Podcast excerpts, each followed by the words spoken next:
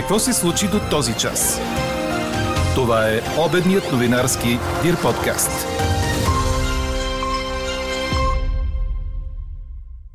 Отново наводнения в Карловско евакуираха 7 души, спряха влаковете между Христо Даново и Клисура заради свлачища и наводнени релси.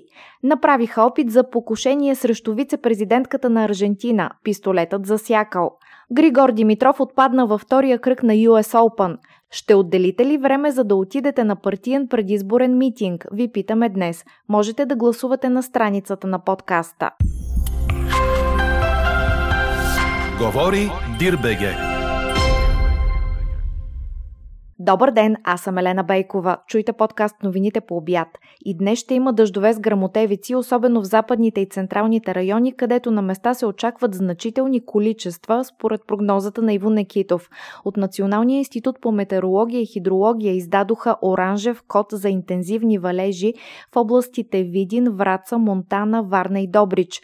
В останалите области кодът е жълт. Около и след обяд валежите ще обхванат и източните райони. Температурите ще са в широк широк интервал от около 20 градуса на запад и северозапад до 28 над източната част от страната. Обилни валежи наводниха къщи в няколко села в западната част на община Карлово, предаде БТА. Обявено е частично бедствено положение. Наводнени са къщи в селата Розино, Слатина, Столетово, Богдан, Каравелово, съобщи кметът на общината Емил Кабайванов. Заради обилните дъждове има скъсана дига на река Стряма. Евакуирани са 7 души, запушен е мост.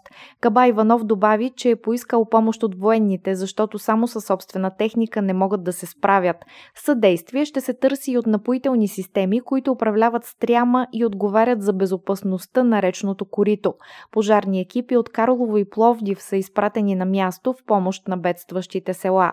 От тази сутрин е преустановено движението на влаковете между гарите в Христо, Даново и Клисура заради свлачища вследствие на голямото количество валежи. Това съобщиха от Националната компания Железопътна инфраструктура. Затворената отсечка е част от третата главна ЖП линия линия София-Карлово-Бургас. Пътниците от влаковете София-Карлово и Карлово-София ще бъдат превозени с автобуси между Христо Даново и Клисура. Бързият влак от София за Бургас се отклонява при Казичане, Пловдив, Карлово и оттам по маршрута си. Мигрантският натиск на българо-турската граница е намалял наполовина, извънредните мерки дават резултат, заяви в Елхово служебният министр на вътрешните работи Иван Демерджиев, който беше на обход по границата, заедно с министъра на отбраната Димитър Стоянов. По думите му, страната ни ще разчита на Турция да оплътни зоната от към тяхната страна, тъй като там се събират голям брой мигранти. Днес след обед предстои среща между заместник министрите на вътрешните работи на двете държави. Демерджиев Георгиев обяви още, че в започналите вътрешни проверки в МВР са установени замесени служители в каналите за трафик. Предстоят и рокади в ръководния състав, както и наказателни производства, допълни той.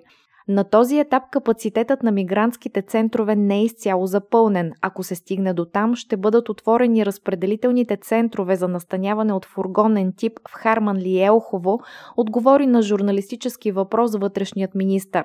От своя страна министърът на отбраната Димитър Стоянов съобщи, че над 350 военнослужащи, командировани от цялата страна, подпомагат охраната по българо-турската граница в момента. Има готовност до седмица да станат над 500 500 души. Какво още очакваме да се случи днес? Поредна проверка на работата по довършването на газовата връзка между Гърция и България е планирана за днес, като инспекцията ще бъде на обектите край Стара Загора и Хасково, предаде БНР. По интерконектора трябва да потече газ от 1 октомври, а служебното правителство обяви, че ще следи всяка седмица напредъка на фирмата изпълнител. Проверката ще водят министърът на регионалното развитие Иван Шишков и началникът на дирекцията за национален строителен контрол Деляна Панайотова. При предходната инспекция инспекция служебният енергиен министр Росен Христов обяви, че очаква до средата на септември обектът да получи акт 15 и акт 16, но предупреди, че най-малкото отклонение от графика ще доведе до критично отлагане на доставките на азерски газ чак до ноември.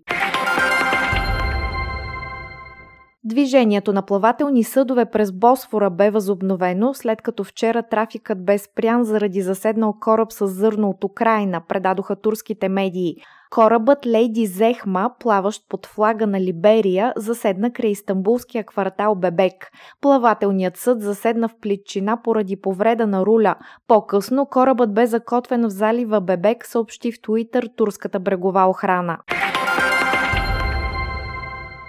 Вице-президентката на Аржентина Кристина Фернандес де Киршнер е била нападната късно с нощи от мъж с пистолет, но е останала невредима и не са били произведени изстрели, предадоха световните агенции. Инцидентът е станал пред дома и в Буенос Айрес, където през последните дни се събираха стотици протестиращи, за да я подкрепят. Киршнер е бивш президент на Аржентина и в момента срещу нея има дело за корупция, извършена докато е била държавен глава. На излъчените по телевизията кадри се вижда как мъж насочва пистолет срещу Киршнер, докато тя излиза от колата си и е заобиколена от свои привърженици. Пистолетът, който бил зареден, засякал. Това обяви президентът на Аржентина Алберто Фернандес в телевизионно обращение към нацията. Той нарече станалото опит за убийство. Нападателят е задържан от охраната на вице-президентката. Фернандес обяви днешния ден за неработен в Аржентина, за да бъдат проведени 6 действия в подкрепа на Киршнер.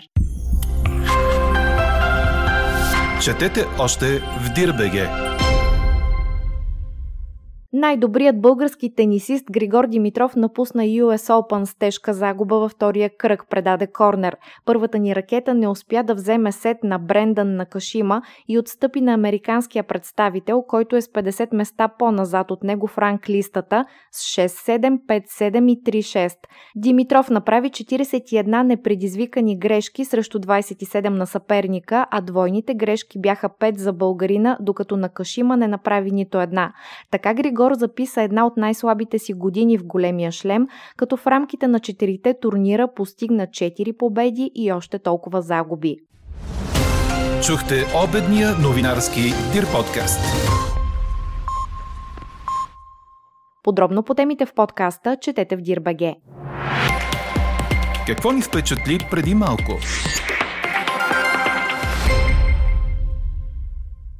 Бездомна двойка сключи брак в Италия, след като мъжът и жената живели най-малко 30 години на летище, предаде Анса. Долорес и Атилио и двамата над 50 годишни бяха бракосъчетани от кмета на Варезе в района на Миланското международно летище Малпенса, където са прекарали по-голямата част от живота си заедно. Долорес беше облечена в бяло, а Атилио в черно. Кметът на Варезе ги обяви за съпрузи на церемония в сградата на общината. Сватбата бе отпразнувана след кампания, в която се включиха благотворителни организации, подпомагащи бездомници. Двойката ще остане за няколко няколко дни в хотел в Варезе за меден месец и се надява да започне нормален живот. Благотворителни организации смятат, че ще могат да намерят работа и малък дом за двамата младоженци. А какво ще кажете за това?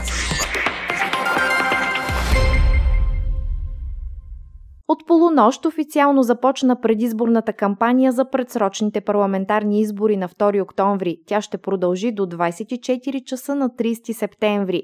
В изборите за народни представители ще участват 22 партии и 6 коалиции. За вота през октомври от инициативни комитети са издигнати само двама независими кандидати – Луна Юрданова в 25-ти многомандатен избирателен район София и Цветана Танасов в трети многомандатен избирателен район район Варна. Предизборна агитация е призив за подкрепа или за неподкрепа на кандидат, партия, коалиция или инициативен комитет при участие в изборите за народни представители на 2 октомври, се казва в решението на Централната избирателна комисия. Ето защо ви питаме, ще отделите ли време за да отидете на партиен предизборен митинг? Гласувайте и коментирайте по темата в страницата на подкаста. Експертен коментар очаквайте във вечерния новинарски подкаст точно в 18 часа. Слушайте още, гледайте повече и четете всичко в Дирбеге.